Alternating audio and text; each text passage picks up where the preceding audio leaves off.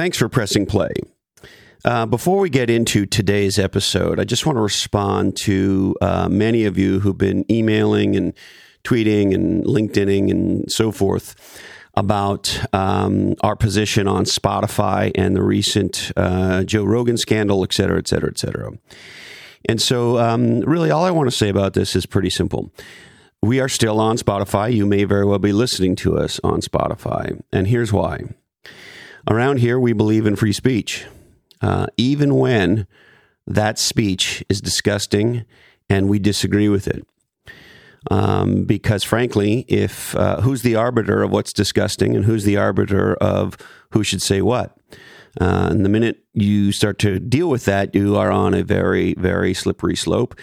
And in general, personally, uh, I disagree with uh, what today a lot of people call quote unquote cancel culture. So I am not a Joe Rogan fan. I disagree with a lot of things that he does and says. And most um, most importantly, I think it's disgusting that he gives a his platform to people like Alex Jones, who is a major conspiracy theorist and um, said and did some horrible things to the uh, victims of the Sandy Hook uh, mass killings that took place uh, a few years ago. And even after that, uh, Rogan still puts um, a piece of shit like that on his podcast, and I find that disgusting. However, I do believe in free speech. And so uh, there's a lot of disgusting things on Spotify. There's a lot of music lyrics that a lot of people find disgusting, et cetera, et cetera. But then who's the arbiter? And so I think we can say what we um, want to say, especially here in the United States and in other free countries around the world. The one other thing I will say is I also believe free speech comes with tremendous responsibility. And um, at least around here, myself and all of my colleagues that work on our oddcasts um, believe in trying to be as responsible as possible for that free speech. And um, as you know, I'm a huge champion of authentic dialogue. As a matter of fact, I think it's the biggest problem in the United States and in many parts of the world that um, we've forgotten how to have civil discourse. And sometimes in the, extreme, in the extreme, that turns into civil war. And if not all out civil war, certainly some of the violence that we've been seeing in the past. And if you listen to the last couple episodes, I'm terrified there's going to be escalating violence in the United States, uh, what we're seeing in Canada and in other countries around the world. So we try to be as responsible as possible for the free speech around here. And I also want you to know there are folks who try to get on this oddcast who I think have uh, interesting, provocative things to say that we know would um, uh, increase our downloads and, and the attention that we get. But we are not in an attention seeking game. Uh, social media, particularly in media in general, has become a place that rewards people who do ever increasing, uh, increasingly outrageous shit and um, we're not interested in more listeners or more downloads or more likes or more money for that matter uh, by being more outrageous for the sake of it. And some uh, folks who've uh, tried to get on this podcast, particularly in the last uh, year or so, have very fascinating, counterintuitive, and counter to um, the quote unquote mainstream narrative things to say. And sometimes um, we're uh, glad to welcome those folks on. However, of late, there's been a handful that, in my opinion, have very interesting things to say, but also potentially very damaging things to say. And so, in that regard, uh, we exercise our judgment. This is our platform. Um, we know that you trust us to make uh, responsible free speech decisions. And so, in certain cases of late, uh, while the topics or authors or thought leaders are interesting and things that may be worthy of discussion, if we think that um, lending our platform to those folks has a high potential to do damage in one way or another, uh, sometimes we decide not to have those conversations. So we will continue to be on Spotify, and that's why. And um, personally, I'll just share with you. I hope you appreciate our point of view on this stuff. And if you don't, let me know. I'd be curious to hear. Uh, blackhole at lochhead.com. Um, but please know these are things we think deeply about and we try to do our best on. All right. we are at the start of um, a radical change in education, uh, both in primary school, middle school, and high school, and of course, um, in higher education. According to the National Student Clearinghouse, more than 1 million fewer students are in college. CNBC says, quote, across the country, colleges are in crisis. CNBC further reports that, quote, the number of undergraduate students in college is now down 7.8% compared to two years ago. The largest two year enrollment drop in the last 50 years. They go on to report that 62% of higher education leaders now say the biggest challenge they face is, quote, fewer students and less tuition revenue. As well, many high schools are primarily, and colleges for that matter, are primarily run by native analogs, people over the age of 35. And if you haven't dug into our work on native digitals and native analogs, I would highly, highly recommend you do that. You'll see it in the feed. And if you're a Category Pirates subscriber, you want to check out Category Pirates, um, we've done some uh, big writing on what we call a new category of human, which are uh, native digitals. Most education uh, systems and schools uh, are run by native analogs. And unfortunately, many are preparing students for an analog world that no longer exists. Our returning guest today, a man I deeply respect, uh, who had a legendary career as a venture capitalist and has now dedicated himself to education, Ted Dintersmith, is back. He's the author of the best selling book, What School Could Be. And if you care about this topic, I highly recommend picking up a copy. I greatly enjoyed it. On this episode, we dig into all of these topics and, most importantly, how school can be reimagined, redesigned, and recreated to become legendary. What parents, students, and education leaders can do now to develop our young people to thrive in the new world and also pay uh, close attention to Ted's ideas on um, the big things schools can do immediately to make the biggest difference. You're listening to Christopher Lochhead Follow Your Different. Podcast Magazine says we are, quote, the best business podcast. And The Economist said that I was, quote, off putting to some. Whatever you have to say, this is the Oddcast, exclusively for business people who value real, different dialogue with the legendary people making our world a different place. Now, as Joey Ramone said, hey ho, let's go.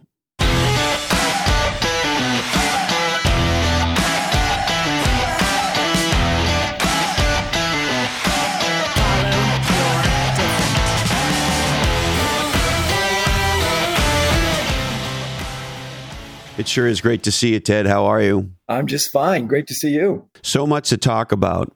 Uh, there's a, a, whole bunch of things on my mind, but uh, I really am curious uh, where you would like to start this conversation. Well, a good place to start might be the pair of podcasts you did on analog natives versus digital natives. I think that's a fascinating topic. And as you know, I've spent the last 10 years of my life focused on school and education issues. And that really brought things into sharp focus for me. Hmm. I'm curious, how so? Well, you know, one of the issues is that school as we know it was designed by native analogs for native analogs for a world that's native analog. And when you see the disconnect that has with younger kids and how many of them are bored to tears or just don't resonate with what they're being asked to do in school, you realize it really is in many important ways this collision between analog natives and digital natives. It's interesting because, sort of, since we had the collective aha around here about this whole bifurcation and and this sort of thing that's been hiding in plain sight, which is uh, those of us native analogs are the last native analogs ever, and that, of course, these pure native digitals are the first. And of course, they're going to get more and more native digital as we go, right? And so that's just been a reverberating aha around here and and one of them as it relates to education and there's there's a zillion i want to talk to you about but um, think about how young people spend time on tiktok versus how they enjoy zoom school. Right. You, you, it's just profound. And what i've found is that i talk to people about that framing you know and, and i agree with you. You know as, as an analog native you know our days are numbered. But when you talk to the older people they don't buy into the fact that there's a really profound difference. And when you talk to younger people, they say, of course there's a profound difference. And and you realize that you know you when you live in a digital world you have control over what you do you're able to go deep on what you're interested in the content is either really compelling or you just switch to something else plop that same kid over into school and oftentimes it's programmed scripted boring content that the student has no interest in or voice in that the teacher really is not that interested in either but some state legislator or some you know the college board or some curriculum writer says this is what you got to learn and the kids just check out on it. And, and, and it's really an epidemic because I think kids find school boring. They don't feel they have any real sense of purpose in it. And they know there's an alternative universe that's much more compelling. That last statement, want to get into that last statement. But before we go there, there's something rattling around in my head as you're talking, which is I remember when I first read your book, awesome book, What School Could Be. I'm remembering the title right, am I not? Perfect. Yeah. Yeah. Okay. Didn't want to screw it up because I really did enjoy it. Um, and I remember the book well, and I remember our first conversation, just getting to know you well. And one of the things that sort of stayed with me the most from the conversation in the book, and it's been a while, is that the the students that are most successful, the schools that are most successful, one part of the new formula, if you will, is this notion of agency that the student has agency over her time. And yes, there's some baseline things we want everybody to understand about history or math or science or phys, phys ed or whatever the topics are, but back past some base level appreciation knowledge that the child or even adult learner should have agency. That is to say, I really want to focus on this or that or the other.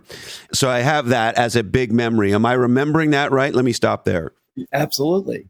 And, th- and that was where, as I traveled the country and visited all those schools, that's where I saw kids engaged, kids actually retaining what they were learning, a degree of joy in the learning. And teachers that were really excited to be in the classroom every day. But I also said and observed that that was quite rare across classrooms in America. Yes. So if we go back to native digitals and native analogs, um, ever since sort of we had this insight and started writing about it and talking about it on podcasts, I have been fascinated by how angry it makes some people uh, I posted on TikTok, uh, on TikTok, yeah. I've never posted anything on TikTok.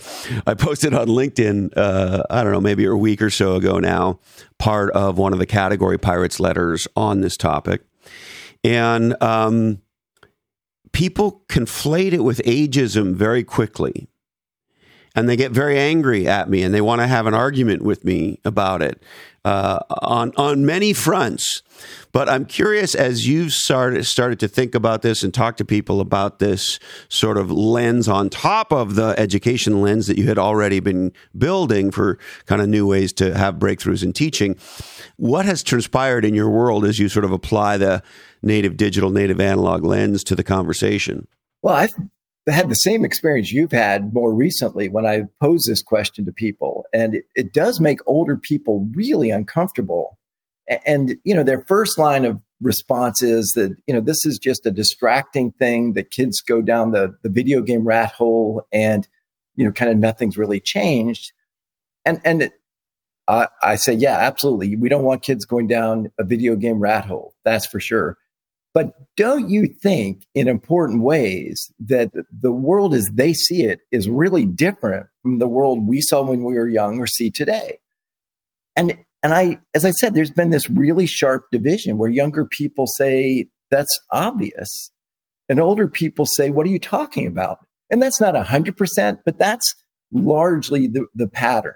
And, and I think as long as those older people are the ones controlling what goes on in school, the ones sanctioning certain assessment frameworks, the ones approving curriculum, the ones training the next generation of teachers, you're going to find a massive disconnect between what kids would love to do, between what kids would, you know, retain joyfully and actually prepare them for great careers and what's actually happening. And I think that disconnect is why so many kids just feel checked out on the school process. And, and that was something that was happening pre pandemic. But now it's, you know, it's, it's only been, I think, amplified when, when you see kids on the receiving end of Zoom lectures or something. I mean, just really painful experience. Yes. And, and reality is the kids know there's a different way, right? I mean, it's not as though this is news to the younger kids. I mean, they're, they're sitting there saying, why is this person droning on at me about something I'm not terribly interested in? Because, and they see this, if they get interested in something and are supported, they can learn a million things in no time. You know, I mean, I, that's one of the things that's so curious is I'll hear from adults all around the country, you know, in schools, parents, whatever this, they'll say this. You know, it's amazing if a kid gets really interested in something, they can become an expert in a matter of days or weeks. And I'll say, shouldn't that have profound ramifications for the way we organize learning experiences in school? But it rarely does. Yes, interesting. Um, so, a couple things.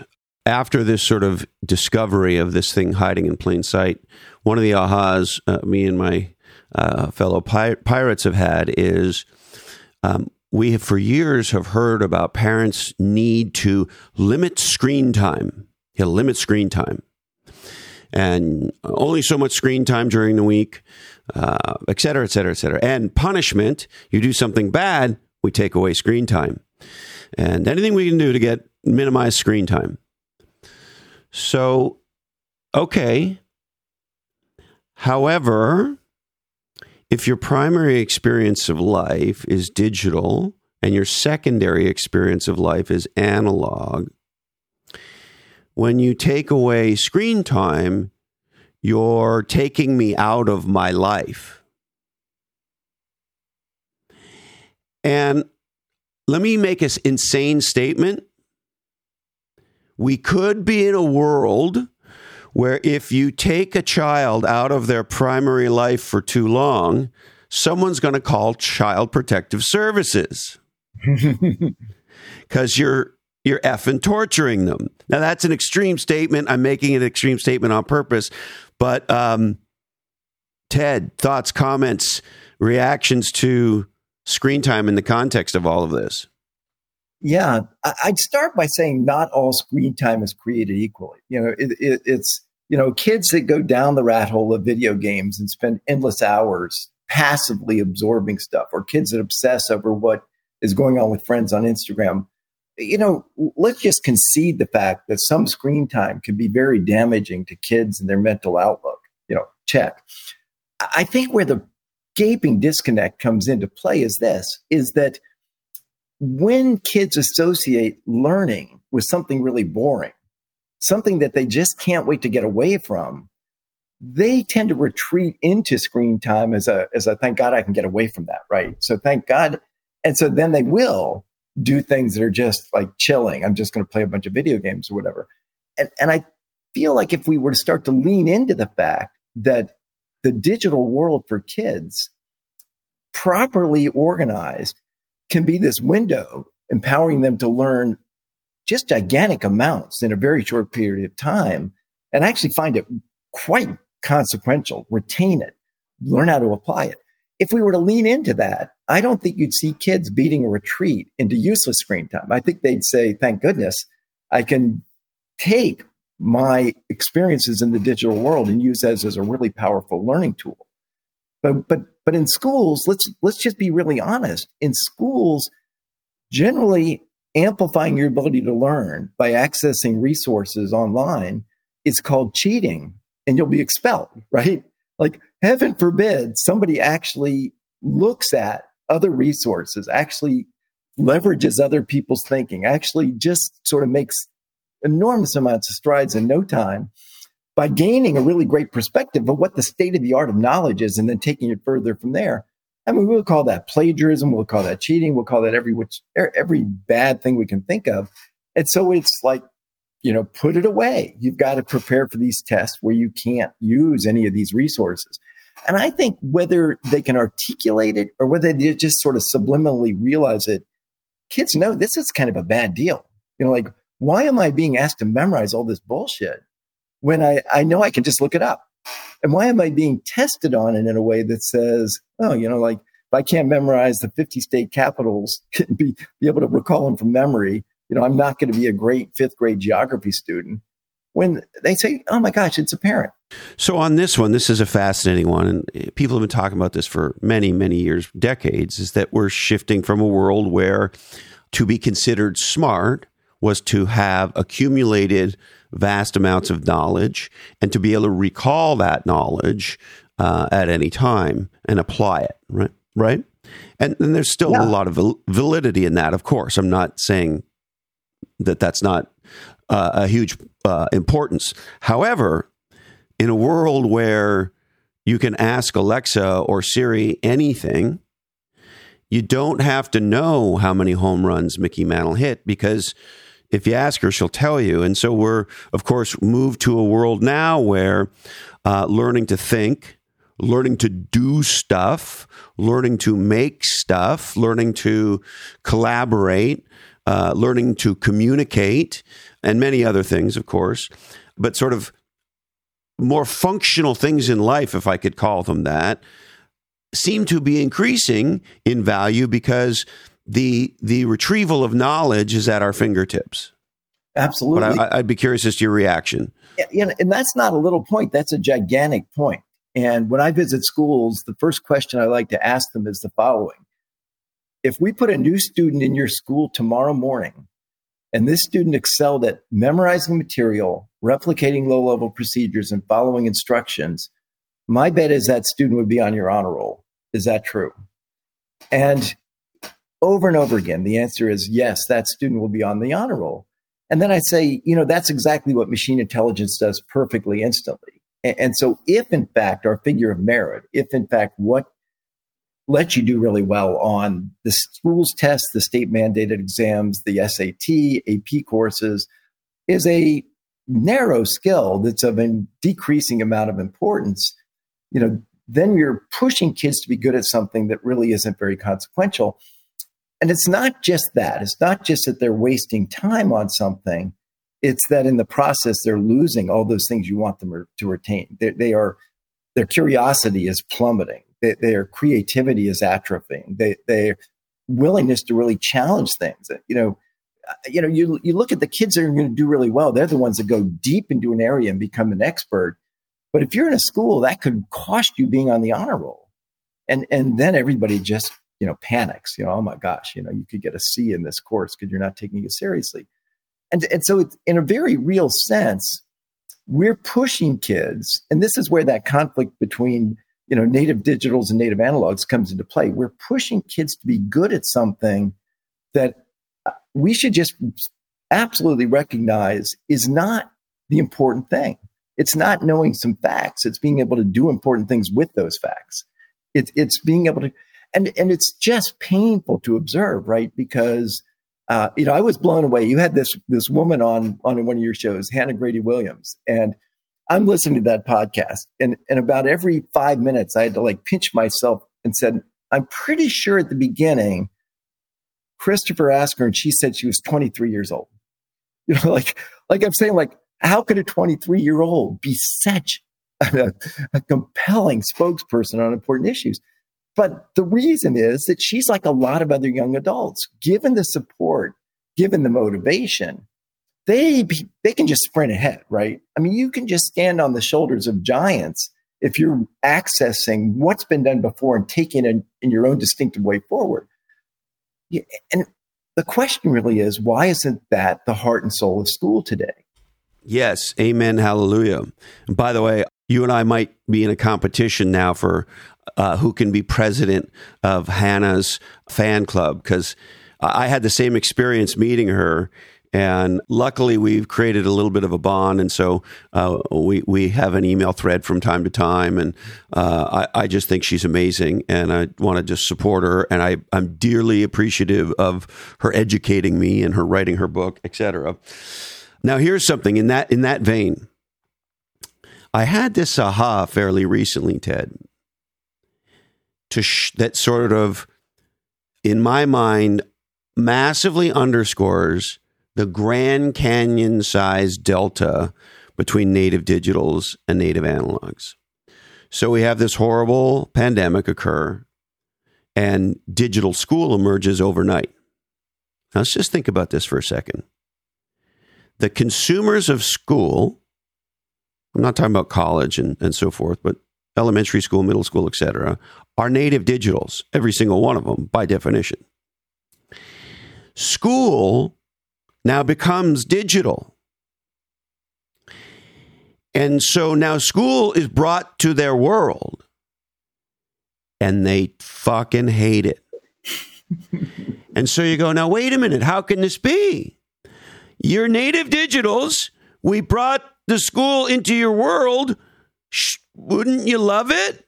And and of course the learning here for me, and I want to bounce all this off you like an idea is the way native analogs and native digitals think about the use of digital technology is so fucking different that the first attempt native analogs make at going to a digital education eh, results in what I think a lot of people, and if this is unfair, tell me, this is just most of the kids in my life tell me, was the worst year in modern history of education when they tried to meet them in the digital world.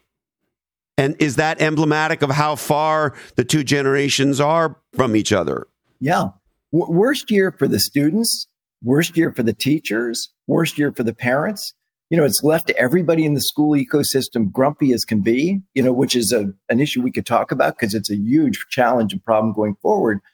But, you know, there's this confusion, right? If you take you know what, what's the saying old wine in a new bottle or something like that i'm not very good at cliches but if you take a boring lecture and now have somebody watch it on their laptop instead of in person, that doesn't make it a digital experience, right? And and what we saw during the pandemic was that the the educators that got things, I think, really right were the ones that would pose these very interesting challenges to students and then say, go at it. And and whether that students in class or at home, you know, if you challenge them in a way that they think this is not a bullshit thing, this is actually interesting and you say, leverage whatever resources you want, work with your classmates, but come back and tell us what you think about this. I mean, the amount of learning is profound under those circumstances. And these kids don't have to be micromanaged, but that doesn't happen very often. So instead, we just said, you know, let's take what we did in person, port it onto Zoom. Schools had to struggle. I'll tell you, like, these are the real issues that come up, right? Do we make the student have their screen visible their video camera active, in which case you can sort of see where that student's living, which raises issues. Or you let them blank their screen, in which case you know, you know they're probably off playing with their dog or you know who knows what. And and it just sort of devolved down into how do you make bad pedagogy better online? And well, and, and just students, I to interrupt you on this one, it, stupidity on top of stupidity on this one when I found out, I asked my nieces and nephews this question about the camera. They said, "No, no, we don't have our cameras on. We're, we're no, none of us do." I said, "Oh, well, tell me about that. Why is that?" And here was the answer: Not all kids can afford cameras. And so if you say it's mandatory, some can't. And if you say it's not mandatory, but we would like you to, then essentially you are digitally ostracizing those without a camera, ergo, no cameras. Right. As opposed to, okay, well, how do we find a creative way to buy these kids some cameras? Yeah. So rather than say, how do we ele- try and elevate the experience for everybody, which I understand is hard. And look, I don't want to sound overly shitty when this thing first happened, I mean, every, I can't even imagine being a teacher. So I, I, I, don't, you know, many of these teachers are heroes. So I, I don't, I want this to sit in that context. But the point being, uh, why optimize for the lowest and worst outcome in this in this ex- exact case, as opposed to try to figure out a way? I mean, I don't know, call Logitech and get them to donate a bunch of cameras. Yeah, you know, in my book, I'm going to go pre-pandemic on this, but but I highlighted things that blew me away by state. And so I'll go right to your native state of California. And I contrasted this really remarkable superintendent who's old enough to be, uh, you know, a native analog, but but still got, you know, I, I, I think that there are native analogs that sort of have, that I would say, are digital bolt-ons. They at least understand this. This is a guy named Darryl Adams, who charismatic. He he toured as a backup band to Hall and Oates for eight years. And then he taught music in schools and became a principal. And he was promoted to superintendent of the second poorest district in the company, Coachella. And he made the most informed, thoughtful use of technology in an incredibly poor district and waged a campaign and got them to pass a bond bill for this program he called Wi-Fi on Wheels, where they take the buses at night and park them into the, you know, these really, you know, these neighborhoods without Wi-Fi access. And they all had Wi-Fi routers on them. And so, you know, go to the trailer park, go to the, you know, and like all these kids, you know, were given digital tools, but he did something really smart with it, right? Because he's a very creative guy. He unleashed these kids on creating and producing things that they were really proud of, leveraged by technology capability. And I contrasted Darryl, who honestly should be our US Secretary of Education today. I contrasted him with, this will raise hackles for some of the audience, right? With something I find just ultimately underwhelming, which is Khan Academy.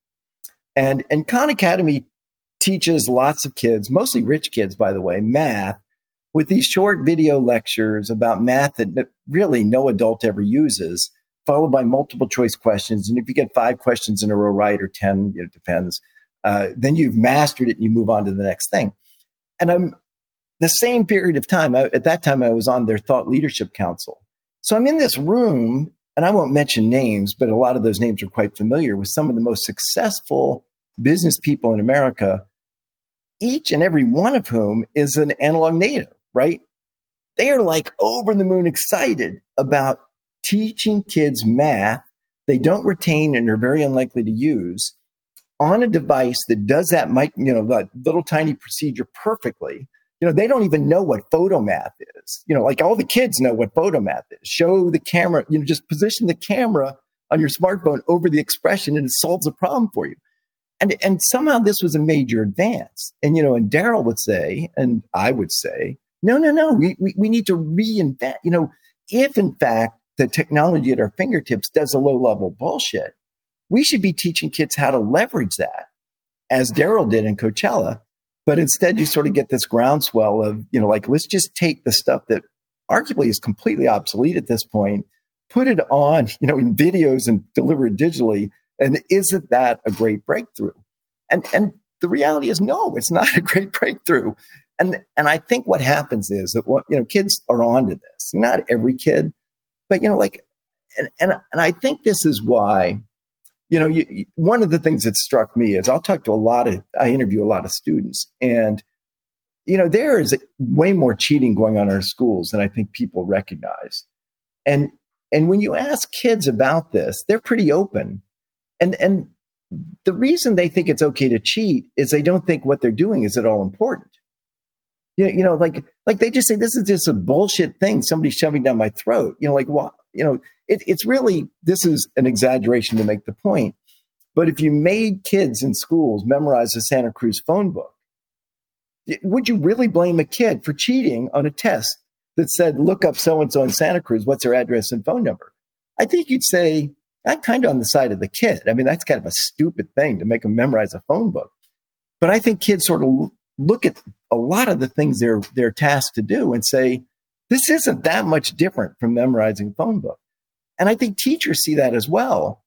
But who doesn't see it? You know, largely state legislators, the people who write the textbooks, the people who design the tests, and you know, the college admissions officers. Yes. Yeah, so, so this this gets me to the big question: is okay. So who's responsible for? I, you know, I understand the teachers need to teach certain things, and they have some agency, but in a lot of cases they don't. And so, who's responsible for the curriculum and the testing that sits next to the curriculum in most of the country? Well, you know, you've got, uh, and it gets worse. You know, the elementary schools, I think, do a great job until they get really wailed on to prepare kids for junior high school, with, you know, and then middle school and then high school. But you know, it's state mandated curriculum, and states are getting more and more extreme on that and involved, and that's, I think, by and large, not a good thing. And you get the college admissions officers and there's a general perception i think somewhat misguided but a general perception among parents that the more ap courses their kids take the better they'll look to an admissions officer. And and so we have this goal. I'll give you a great example very timely today. I mean would anybody believe that we should have kids leave high school not having a pretty great understanding of the role of the US Constitution. Seems like a good thing to be on top of today. And yet two thirds of the, you know, of adults in America can't name the three branches of government.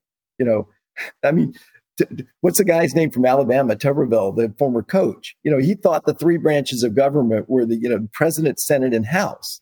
Uh, didn't Judge Judy just get elected to the Supreme Court? I think that's coming. Yeah, that's right around the corner. could be next. Let's not plant that. I think it's probably um, an internet joke or meme, but you know this sort of statistic that seventy-two percent of Americans think Judge Judy's on the Supreme Court. the, the AP US history spends less than a class period on the Constitution, right? Two class periods on World War II, two class periods on the Vietnam War. I don't know what Auschwitz is. And the other one that's crazy, this is a bit of a side, but they don't know how to manage a fucking credit card or a bank account or, God forbid, cryptocurrency. Yeah. I mean, today you should you should you should be able to understand cryptocurrency as part of graduating from high school. Yeah. Let alone balance a checkbook or know, by the way, just how pernicious compound interest can be which is totally shoveled to the side. I mean, there, I think it's just six states require any financial literacy at all. And honestly, think of the unbelievably great math class you could teach strictly in the context of financial literacy. I mean, when you start getting into, you know, things like portfolio balancing, you get into statistics, probability, you know, there's a wealth of great math that underlies financial literacy skills. Instead, back to Khan Academy. We teach it all in abstract. Kids are doing trig proofs and not understand why they're doing it. Kids are factoring polynomials. Kids are having to define what an irrational number is. Kids are doing hyperbolic, hyperbolic cosine transformations to do a closed form integral. They do all this low level mechanical crap. And, and then you ask even the best students coming out of high school how you'd ever apply it. Uh, they have no idea. And then, by the way, then the ones that go to college just sign the FAFSA papers and have no you you talk to 25 year old with 150k of student loan debt you say how did this happen? I said my gosh i just don't know. You know like i i was told it all work out and so i just signed the documents and you know it's it's kind of not working out. And i was like no shit it's not working out. Yeah do that math now for fuck's sakes. Yeah. So so here's my big question around this. So um so there's state mandated education and there's college admission officers. And these folks are essentially setting the bar for what schools need to teach and then test against. Yes? Yeah. And I know you probably don't have the data in front of you, but you're pretty educated, or you're certainly the most educated person I know on this stuff. What would roughly the average age of the state legislator and or college admission officer who is setting these education standards, therefore curriculum, what would their age be roughly? Well, state legislators, you'll find an occasional person on a education committee with an education background, but but by and large, they're clearly, you know, native digitals, you know, I mean, sorry, native analogs so clearly. And so they tend to be older, get tough. We got to hold, you know, schools accountable to taxpayers. And, and I think a really, I'll, I'll take a second for a joke. And I'm not the best joke teller, but there's a joke where you're walking down the street, you come, you see this drunk on their hands and knees underneath the streetlight, and you ask them what they're doing. And they say, I'm looking for my car keys and you say, Can I help? And you get down and you look for the car keys for a while and you're not finding them. They're not finding them. And you say, Are you sure you lost them here? And they say, No, I'm pretty sure I lost them, you know, way back there, but it's really dark back there. And this is where I can see. So I'm going to look for them here. And and so you realize that that we really obsess around data in our schools. And so we teach kids and test kids on things that are easy to generate the data with. And so these low level math, you know, micro tasks are perfect fodder for the standardized test designers. College admissions officers, they love the data. You know, like I can just quickly see grade point average, number of AP courses, average score in an AP course, SATs and ACTs. Although encouragingly, they're getting downplayed to some extent. I think that's a good development. But the numbers tend to be convenient metrics. And so people sort of drive things to those convenient metrics. But when you start to look at what really matters, you know, it's curiosity, it's creativity, it's audacity, it's, you know, leveraging resources in a really effective way. And those don't lend themselves to data. So those tend to be the things we downplay in schools to make sure kids are studying what gives them and their school and their district the numbers that make them be able to say, this is why we're doing well. And, and you see that as well. Uh, you know, I did a film on charter schools, most likely to succeed. There's some really amazing charter schools out there, but an awful lot of charter schools are test prep factories to get better numbers out of their kids. And, you know, it's just like, what, this this isn't a particularly aspirational vision of what we could be doing to help our schools prepare kids for their lives as adults. Amen. Hallelujah. So let me bounce this scenario off you to see if it's got if it holds any water. My gut guess would be that the vast majority of people who influence, if not dictate, curriculum are, of course, native analogs and not, let me say it this way, not the youngest of native analogs, either older Gen Xers or younger to maybe not so much younger baby boomers. Would, would that be a fair guesstimate of who the people are in charge of the curriculums ultimately? Yeah, I think that's a fair fair assessment. And there's also just a general sense of just going with what's there before. I mean, you think about um, it's a long story, but I got in front of. So hold on, before you go there, Ted. I'm sorry. I, I really want to just get through this idea be, uh, before before we go there, if you could. So, so if if that's correct, that they're native analogs, and they're probably more on the older Gen X side uh, and into the Boomer side. That would mean that they're going to be retiring in a handful of years. We know I think I may be off on the number. I thought it was 25,000 boomers retire a day in America. If it's not that, it's some impressive number like that. Anyway, so they're now handing off to the next generation, which will actually be um, uh, what today you might consider younger native analogs, uh, people who are in their 40s, late 30s, you know, 35 we consider to be roughly the cutoff. So if you're 45, you're still pretty native analog, uh, 50, etc. Anyway, here's my point. Are we three generations of um, curriculum designers, for lack of a better term, away from having native digitals designing how to teach and assess native digitals? Yeah, I hope so. I mean, I you know you, I I would say if I had to guess that this could be a ten to twenty year transition, not a next five year transition. So here's the problem: How is America not, to put it bluntly, fucked? Yeah. Because if we're living in a native digital world and the purpose of education is to prepare a young person f- to be a successful person in life across all dimensions.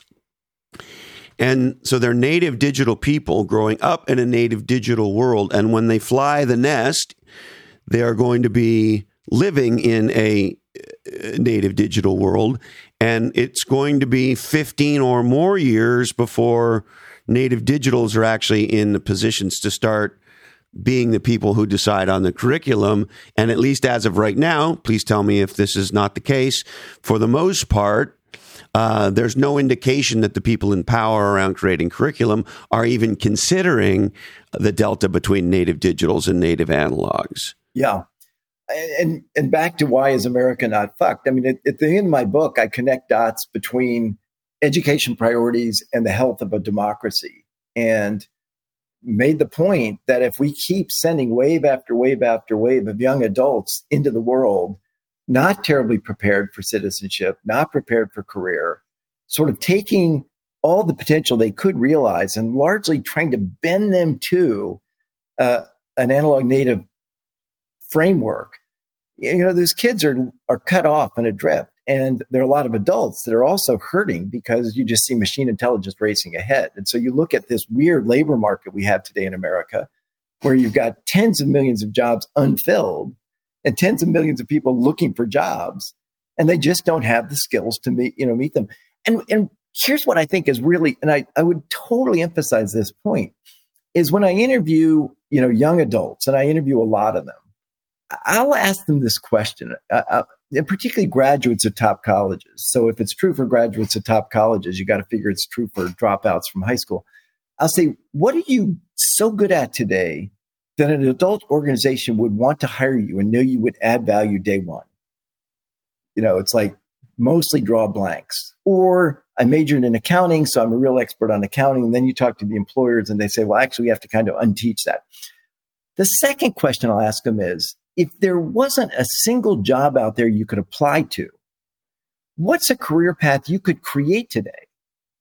And Christopher, they, they'll look at me like, what, you mean that's an option? You mean I could actually create? Nobody told me that. And, and you realize you're, we're putting these kids through 12, 14, 16 years of jumping through meaningless hoops, driving out of them their curiosity and creativity and audacity, rewarding them for basically being go fetch a dog biscuit kids. And then they get out and some of them end up in jobs that, that, that value that. But, but our economy is totally different, right? You know, like we don't live in the world where I got out of high school, which was 1970, where, you know, there were lots of jobs in these big hierarchical organizations that valued exactly what I said a few minutes ago. They valued retaining content, replicating low level procedures, and following instructions. That was a pretty good skill set for General Motors or a big insurance company or AT and T or whatever. Uh, those jobs are largely gone at this point. And, and so when you start to view this and step back and say, are we preparing our young adults or even our, our older adults? We talked about no one really know, you know, no one can, very few can explain the Constitution. You, you realize, man, we are running into this buzzsaw of people who don't have the career skills to plug in and make a difference, who don't have the citizenship skills to understand how our government really works or evaluate sources of information and know whether they're credible or not. If, if those are largely missing skills in our in our society, what happens? And we're, we're seeing that. I mean, this isn't fantastic. This isn't speculative. This is America today. And my worry is it stands to get worse.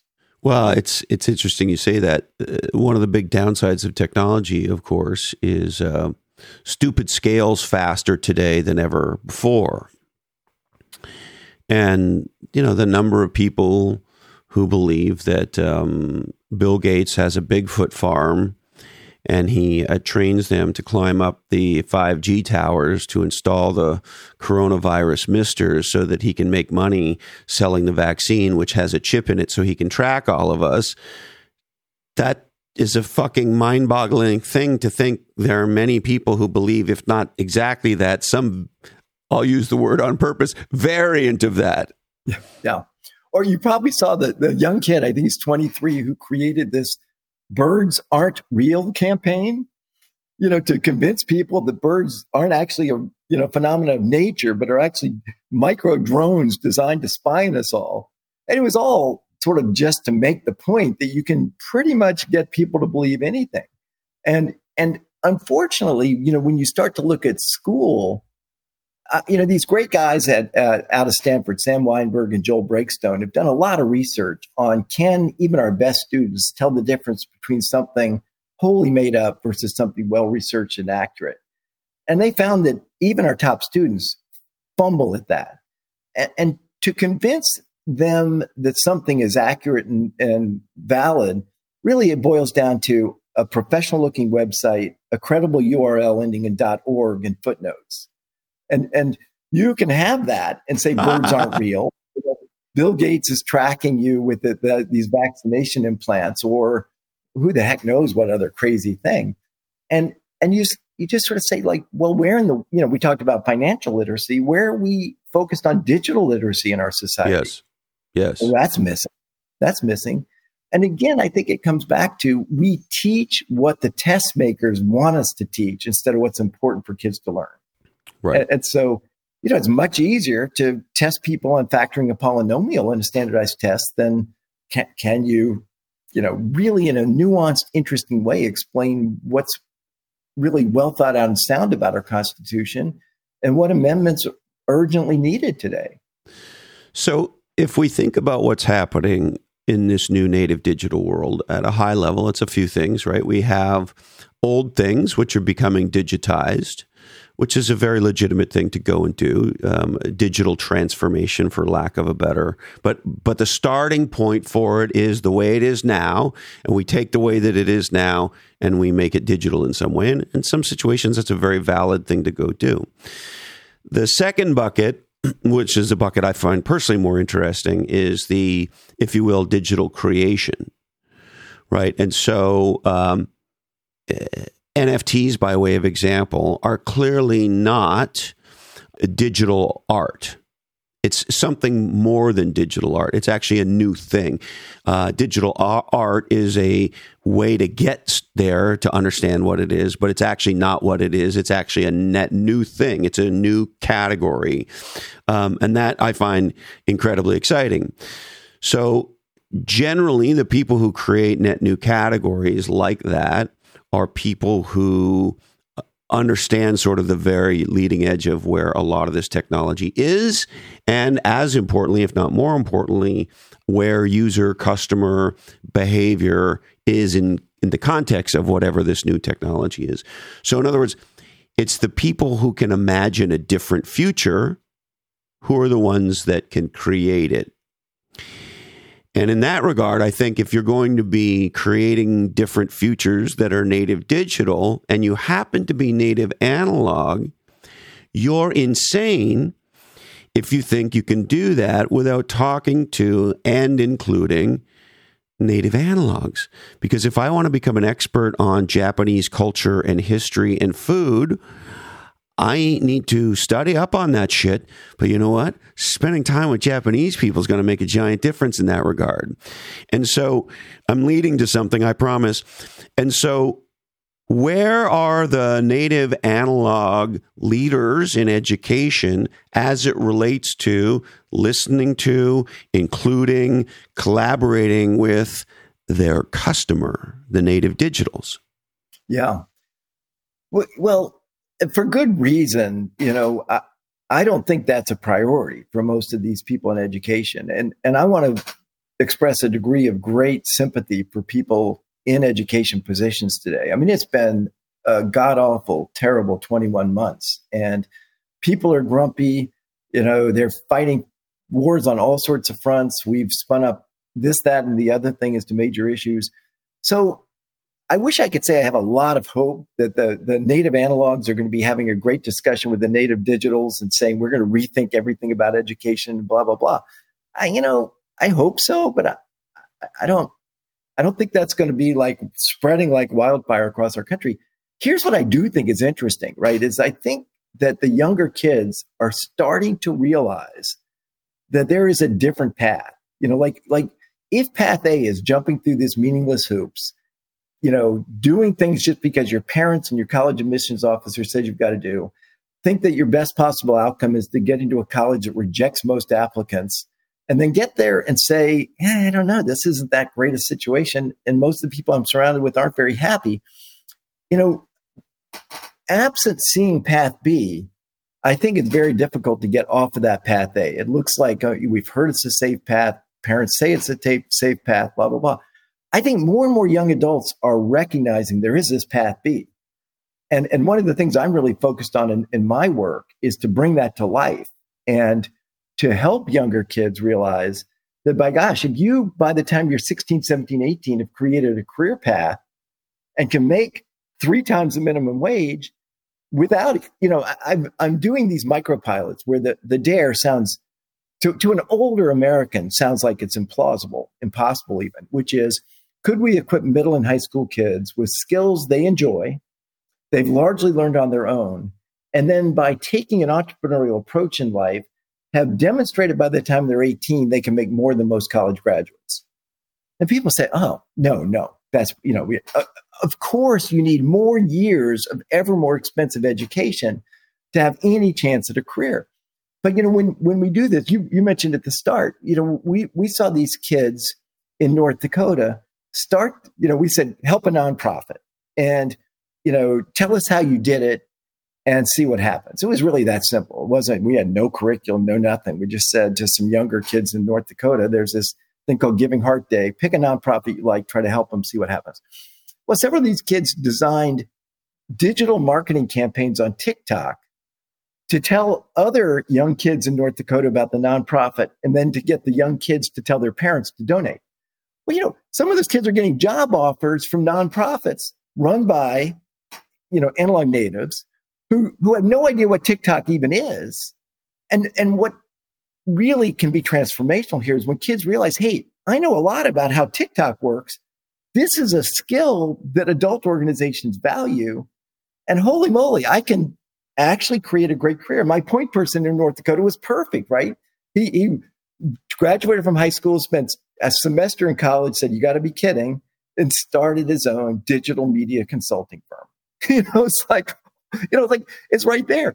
And and it's like, isn't that a powerful vision, right? Young kids diving into the digital world, finding things they enjoy, teaching themselves what they need to know, applying it to challenges they think are meaningful, and coming out of it with customer testimonials and digital examples of their work that mean they're quite hireable. With or, and it's not to say they don't go to college, but they're often running with or without more costly years of formal education.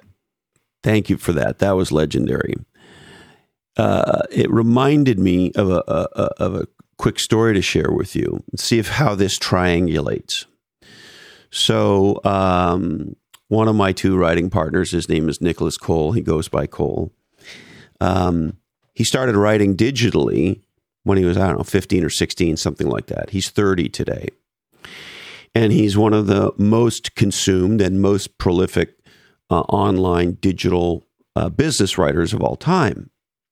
Anyway, he tells the story of being in college, taking some writing class and him beginning to ask questions about, well, you know, what about the internet and what about Twitter and what about, you know, et cetera, et cetera. And the professor's like, you know, sort of shooing him off, like, no, no, we're going to study whatever, whatever it was they were going to study. And he had this aha, which is, I know more about the future of writing. I'm paraphrasing, but the future of writing than this guy does. And there's some stuff about the past of writing that's important, of course, but uh, I don't need this guy to help me read Shakespeare. I need to figure out where the puck's going to be. And so he said, fuck it. And he has the most legendary career you could possibly imagine as a 30 year old if you want to make a living writing business shit. And so, so with that story told, you know, that happened, I don't know what year that happened, but that happened in college. So does that just start happening earlier and earlier and earlier? Because here's the other big aha, and then I want your reaction. When native digitals experience a native analog being a donkey in the digital world, they go, You're a complete donkey. And so they discredit you completely. And so it doesn't matter what you say because you're so clearly a fish out of water in their world, they just discredit whatever it is and you're sort of gone. And so, okay, with those two things said, thoughts, questions, comments, reactions, insights. Yeah, you know, I do, I do think, and it gives me, if, if you said, where are you optimistic? And there's a lot going on in our world that would lead you to be pessimistic, but where are you optimistic? It is these really inspiring examples of young kids that just say, I'm willing to go a bit rogue and learn a bunch of stuff on my own and run circles around these older people and and you see it i mean i see it in so many different walks of my life where these you know like w- what company in their right mind would hire a, a, you know i'm 69 what country company in their right mind would hire somebody my age to run a digital marketing campaign for them you know like the people know how to use that stuff are in their 20s right you know and you see some of these people just sprint ahead and i think the more people recognize it's the buckminster fuller how do you how do you replace an obsolete model. You don't replace it by convincing people it's obsolete. You replace it with something that's clearly better. But but it brings to mind, and this sort of ties back to some of the discussions we had before and that joke about where do you look for your street, you know, your lost keys, you look under the street lamp.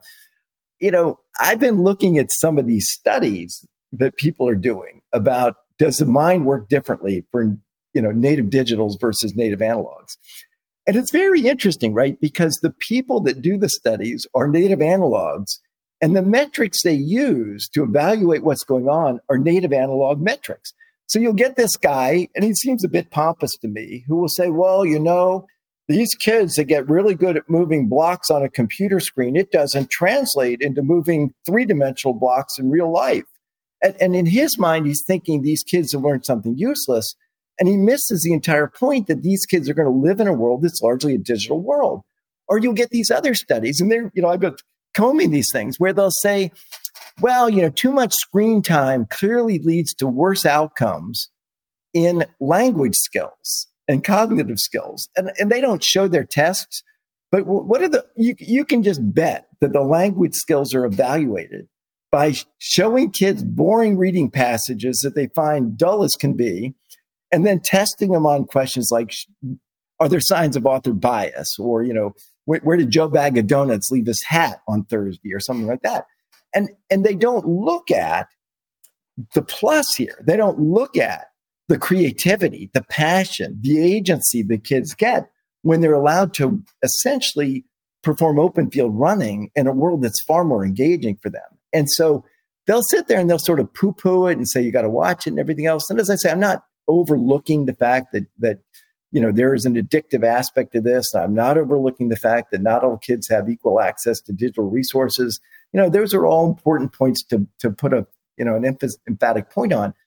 But it is to say that when analog natives do the testing, they're going to use the, the you know native analog. I always sort of switch the order, but they're going to use native analog metrics, and they're going to conclude something's wrong. And meanwhile, some of these younger kids, and I hope it's more and more and more, realize I don't need this bullshit.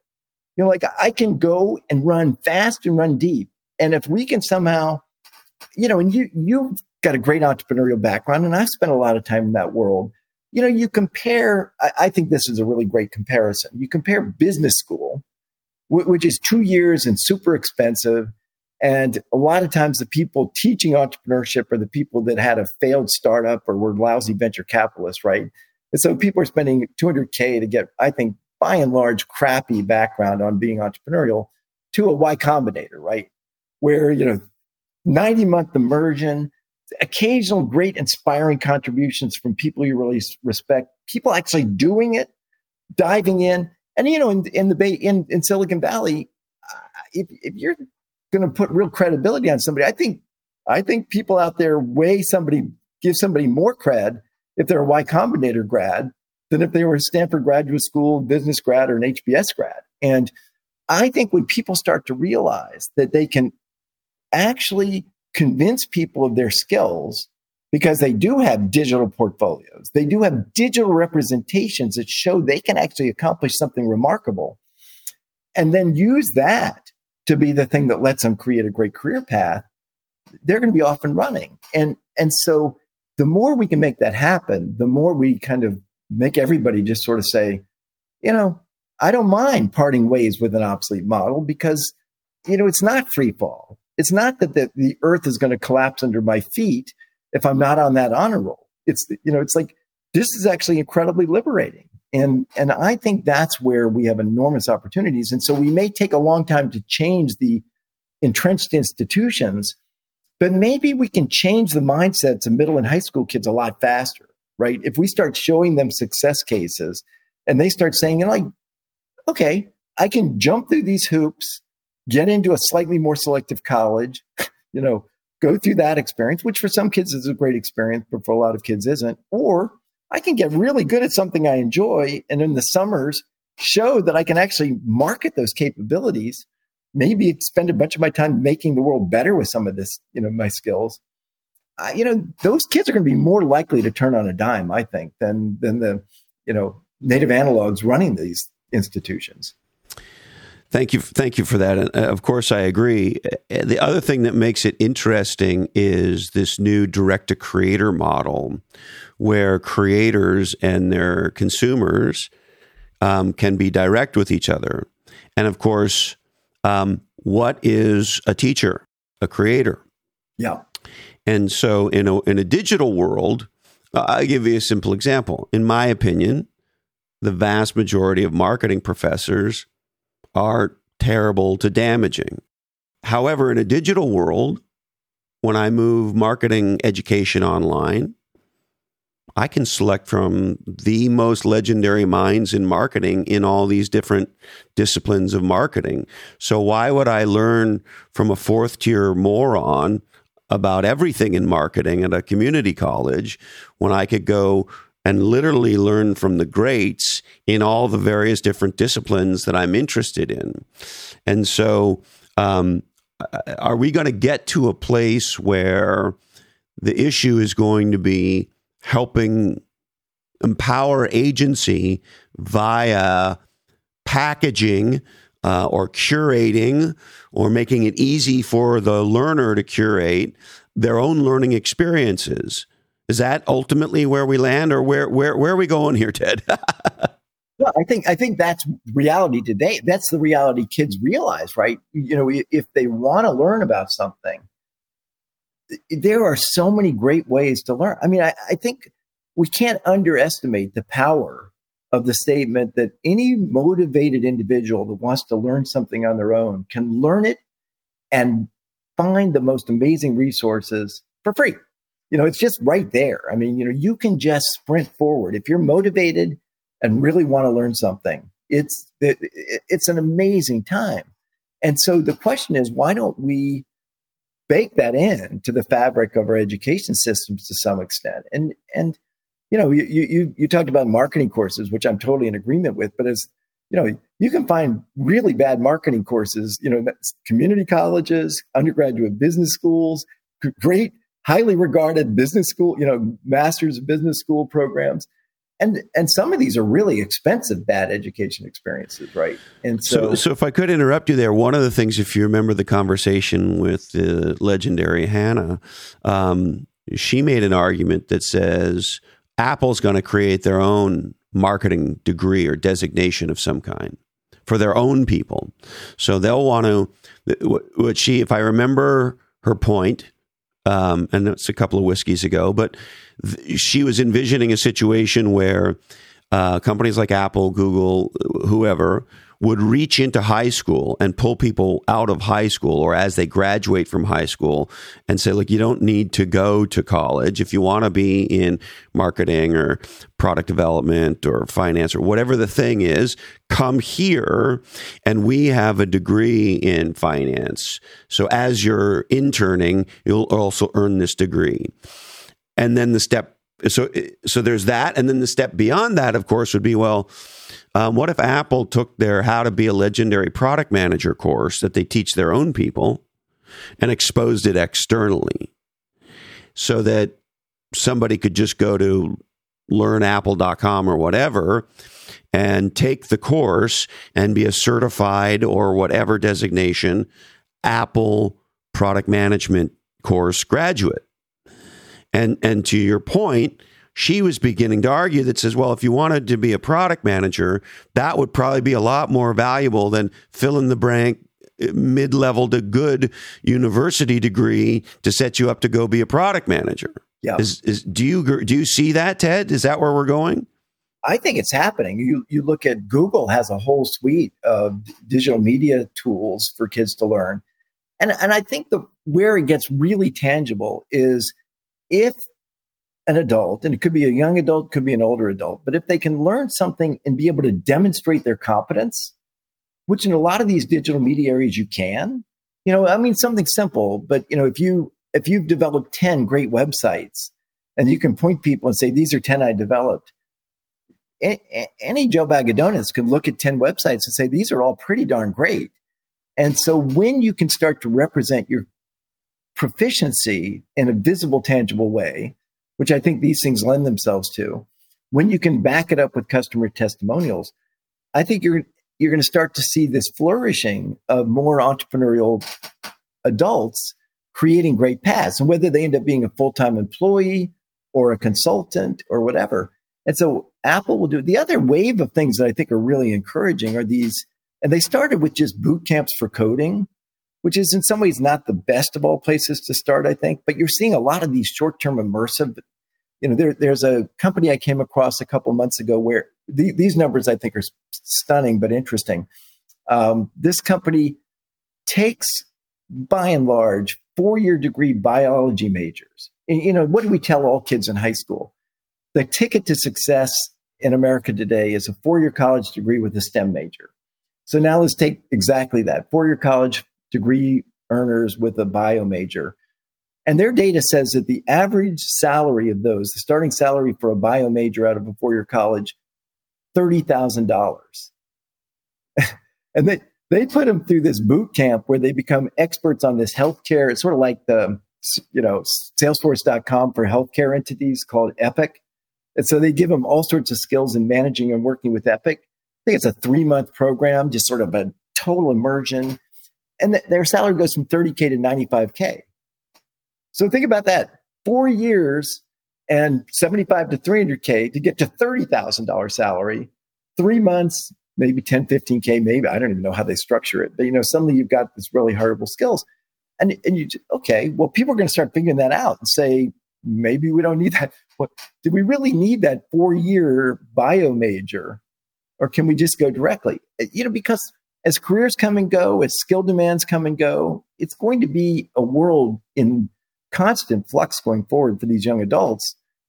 To me, that begs for shorter term immersions, tangible, hireable skills.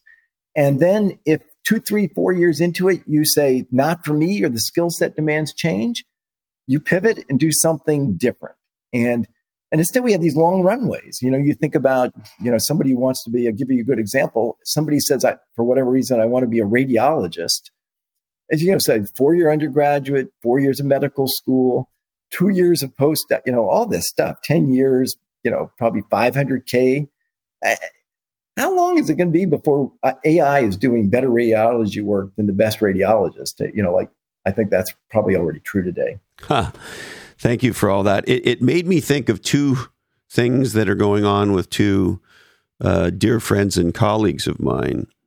So, uh, our producer, Jason DeFilippo, who you met, uh, he recently started a, a, newsletter that he calls The Pivoteer because what you just said is essentially his point of view because that's been his life as a software developer, a website designer, a podcast producer, a photographer, and various other things. He's one of these guys that has that magic blend of sort of a deep technical ability, engineering sort of a headset, but he's also a very creative guy. Anyway, so his new newsletter, The Pivoteer, is all about exactly that how you um, kind of can pivot from very big career changes and be successful.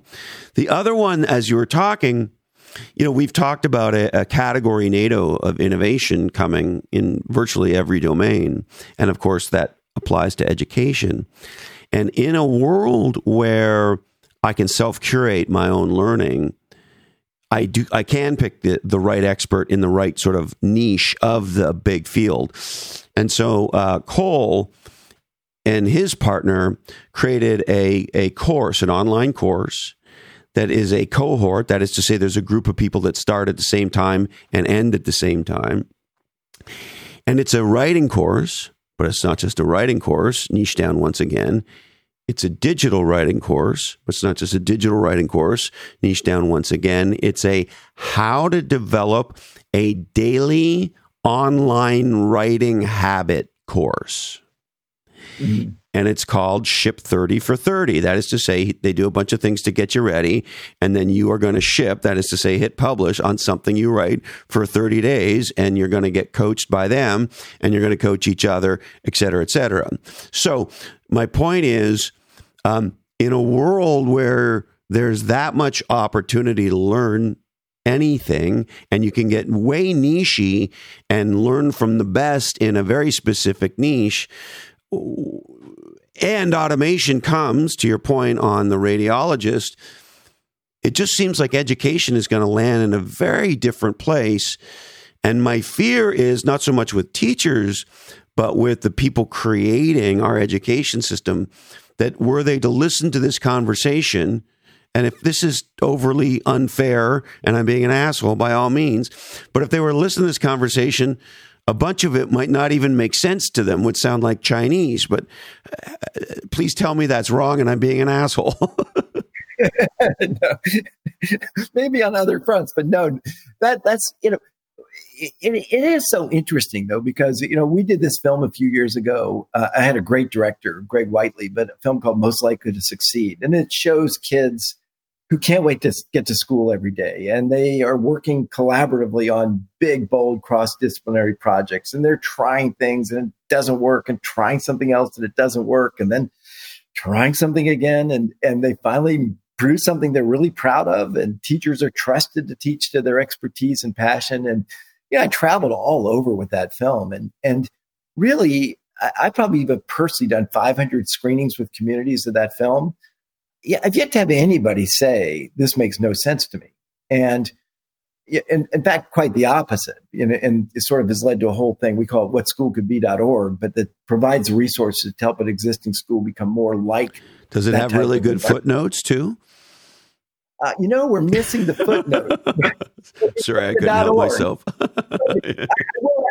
Most people think if it's .org, somebody has vetted it and it's got to be a high quality organization. Whereas you know, you just go to GoDaddy and you sign it up and call it .org. So we call it .org.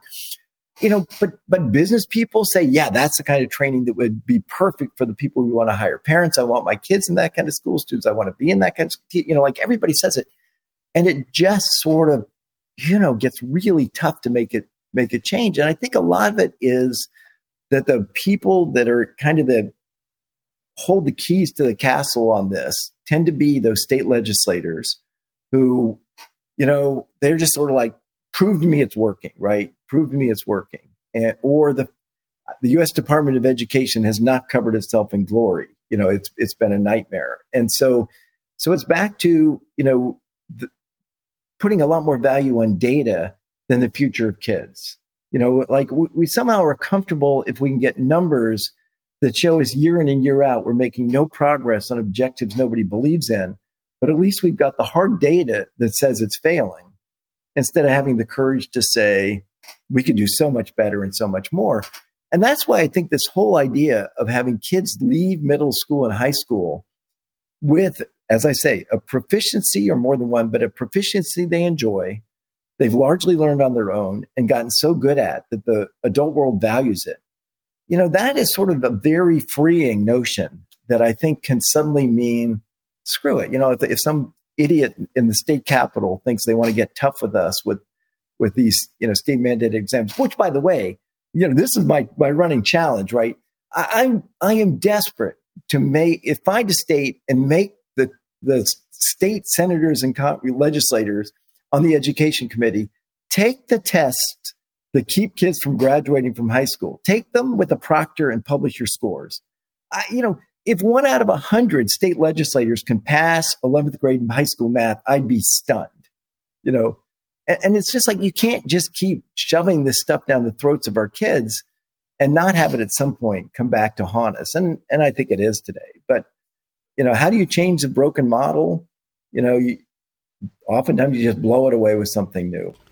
And are we at that stage where it's time for a a uh, a uh, not a digital transformation, but a digital creation, uh, where we uh, start in the digital world and uh, build our thinking from there?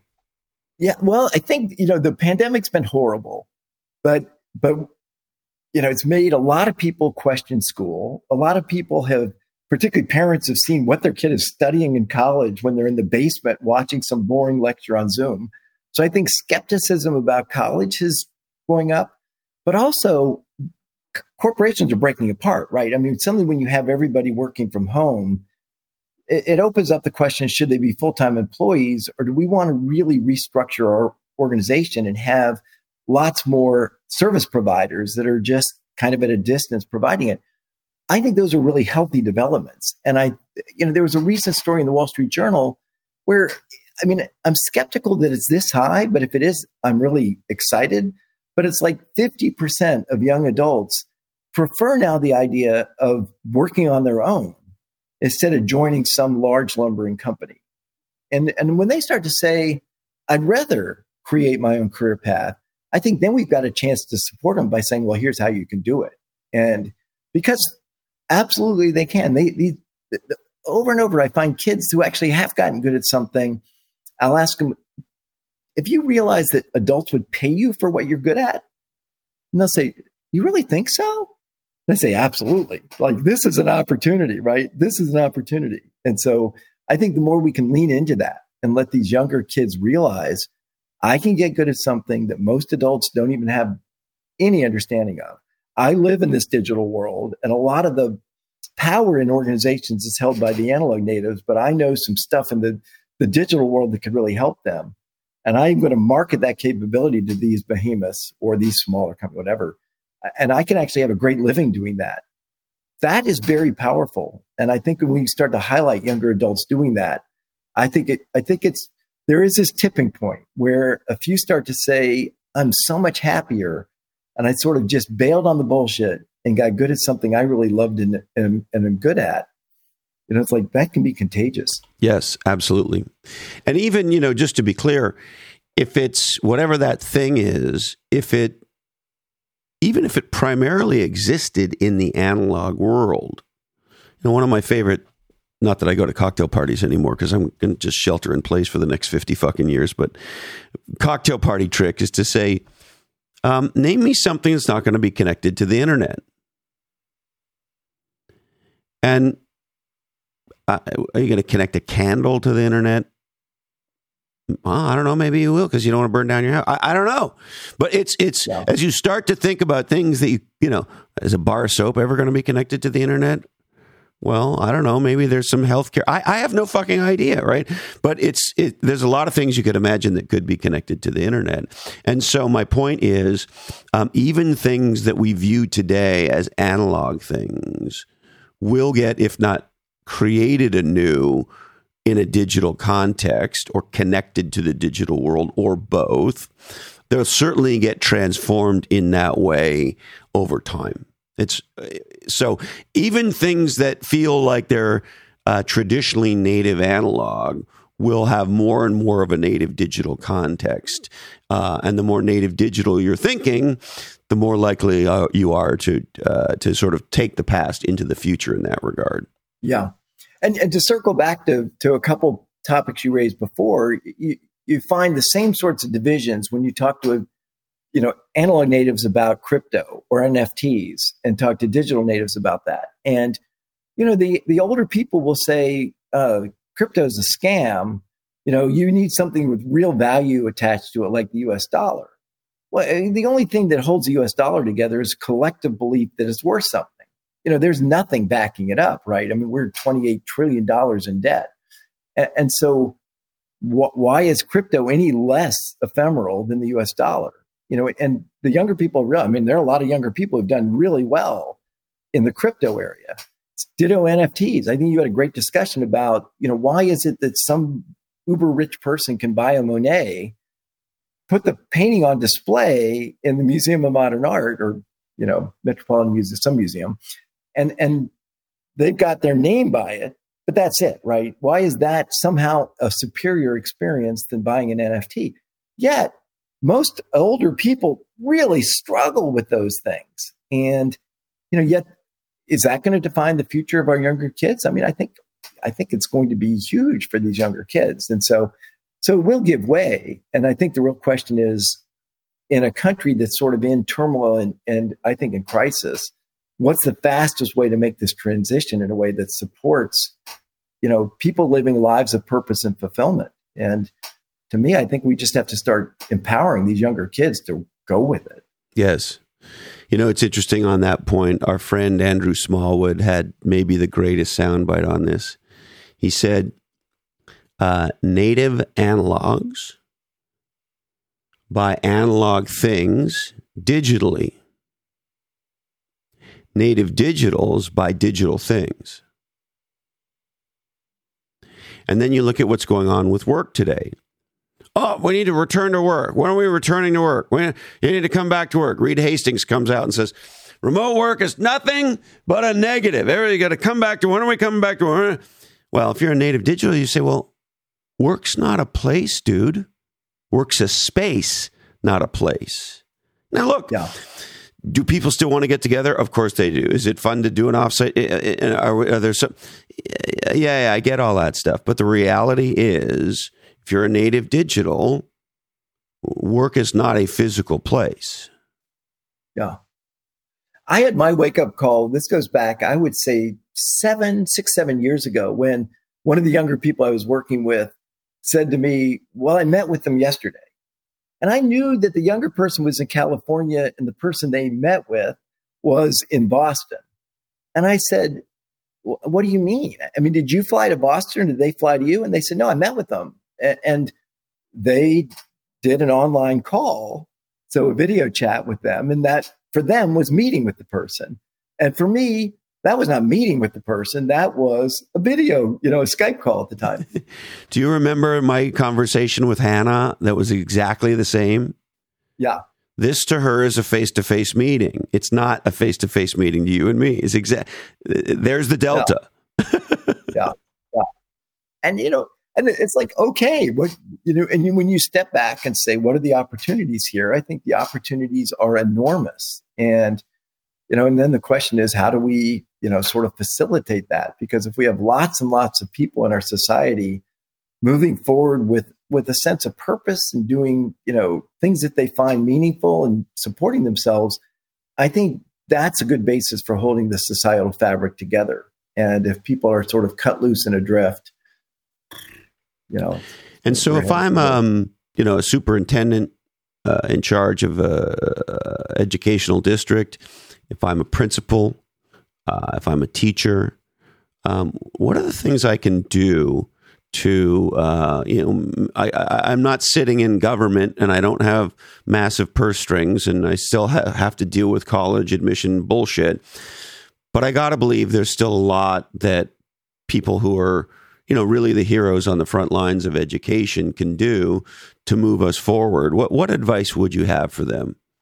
Yeah. And, and we have this whole model and this resource called whatschoolcouldbe.org. It's sort of, sort of a community platform. It's like Facebook without the ads and the scuzziness with lots of supportive resources and coaches. It's all free. But but we're big believers if you want to change the dynamic, not coming in and saying throw everything out all at once, but to start taking some small, safe, confidence building steps, and then that innovation is contagious. But my recommendation to schools, if I were a superintendent or a principal, I, I would do something like this. I would just say, I'd pick a day, you know, we're in the Northern Hemisphere. So I'd pick a day in May. I'd say on May 19th in the evening, we're going to invite everybody in our community, you know, parents and teachers and business people and town council. We're going to go hard and get as many adults in our community to come to the school and we're going to give every student in our school a chance to display something bold and creative and different that they created that they're really proud of.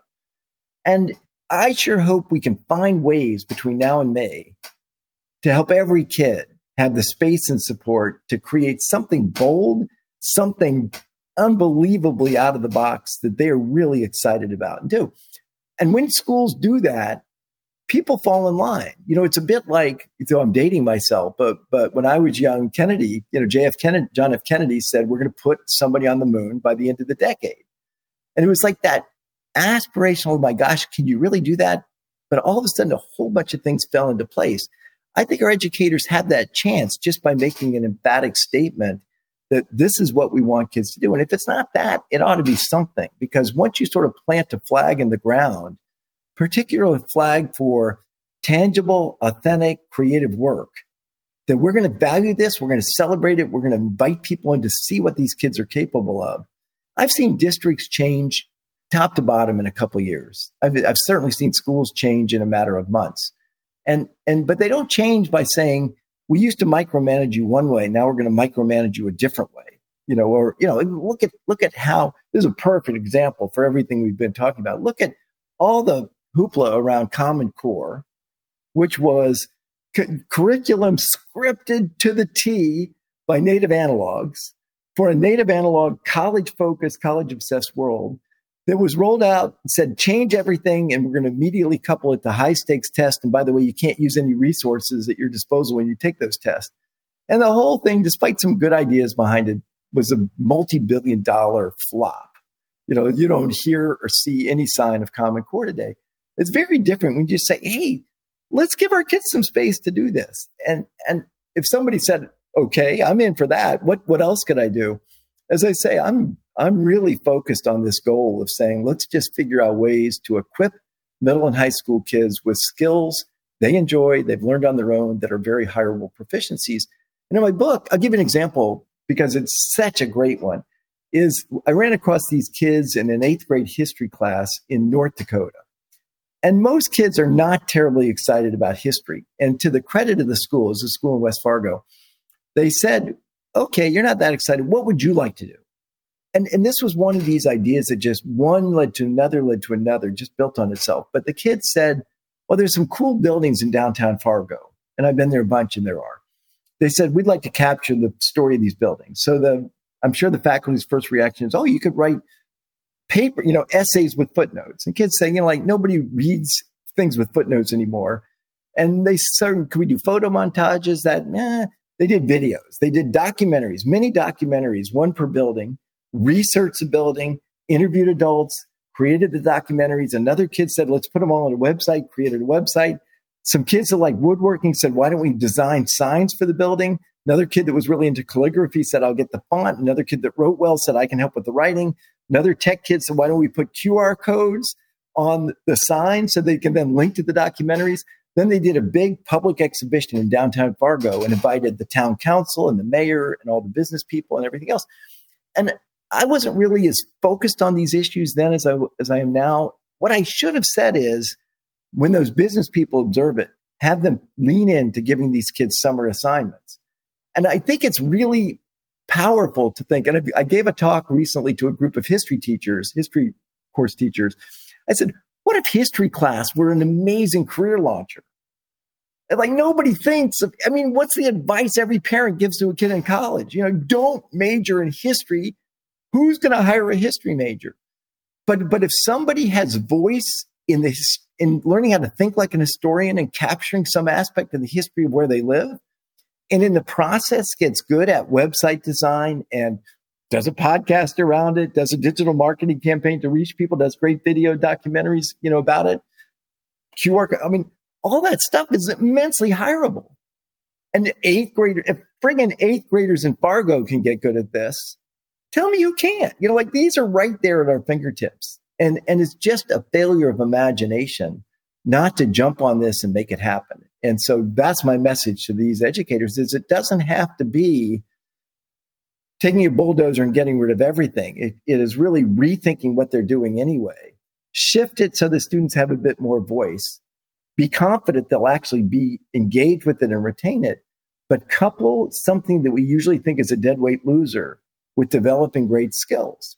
You know, somebody was an English teacher, I'd say great, but have these kids write an op-ed for the local newspaper, lobby to get that published, maybe do volunteer to be fact checkers for a local organization who's about to put something on their website.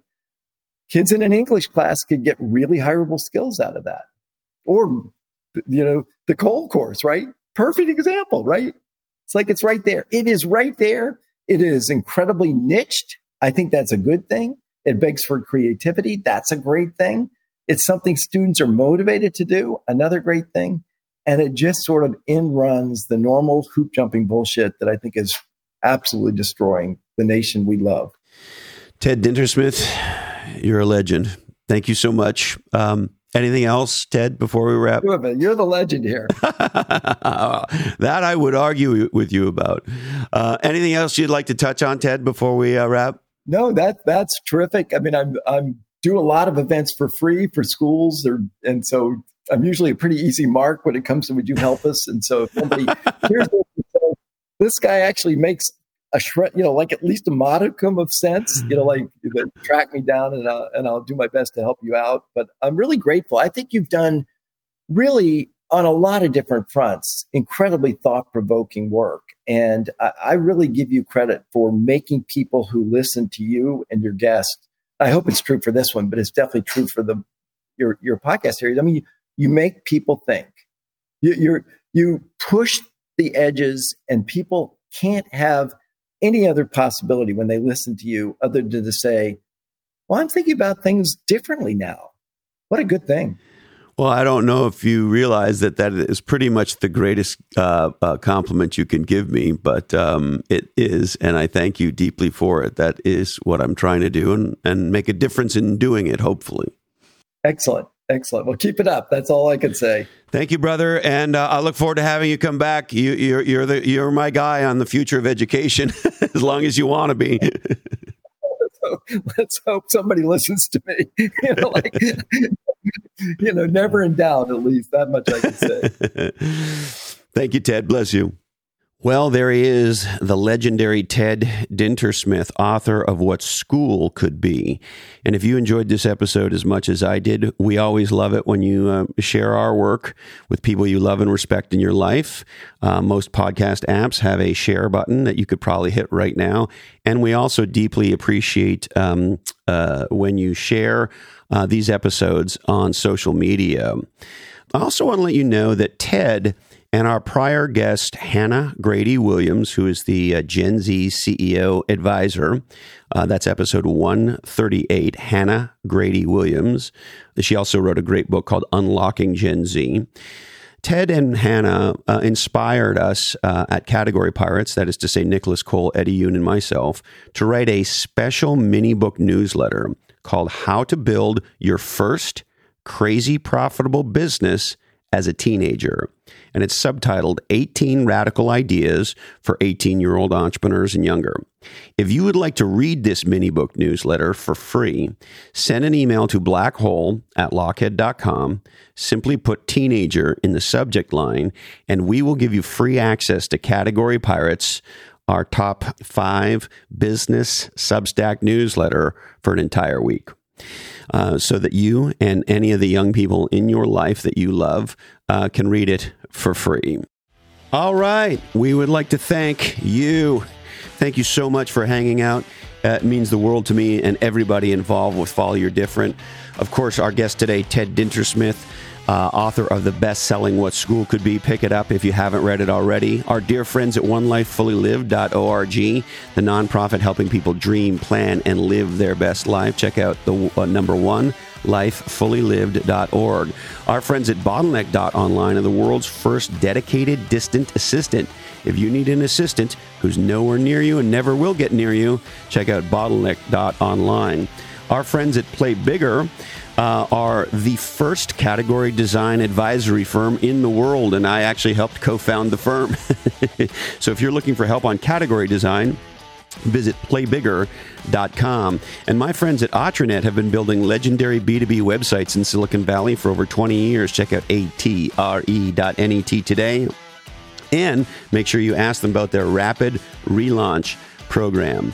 And if you, like me, have a broken heart over what's happened in Afghanistan of late and want to make a difference, check out Warrior Angels with an S rescue.org today. That's Warrior Angels Rescue.org. My wife and I have uh, written a pretty sizable check to help them do their great work of taking um, people out of one of the most horrible places on the planet right now. Warrior, oh, excuse WarriorAngelsRescue.org.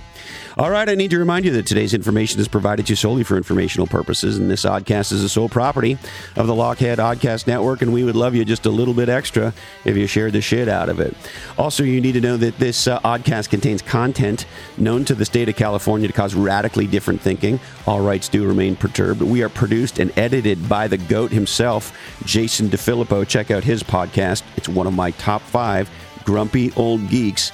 Sarah Knox and Jamie J do uh, legendary technical execution around here. Show notes by GM Simon. Remember to uh, spread podcasts, not viruses. And hey, Prius and Tesla drivers, please remember the left hand lane is the fast lane. Pull over and let us by. Um, Tom Waits was right. Remember to listen to Joan Jett.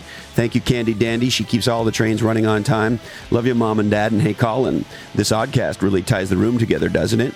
Today, our deepest apologies go to Scott Omelianuk, editor of Inc. magazine, or maybe Stink magazine. Sorry, Scott, we just ran out of time for you. That's it for now. Please stay safe, stay legendary, and until we're together again, follow your different.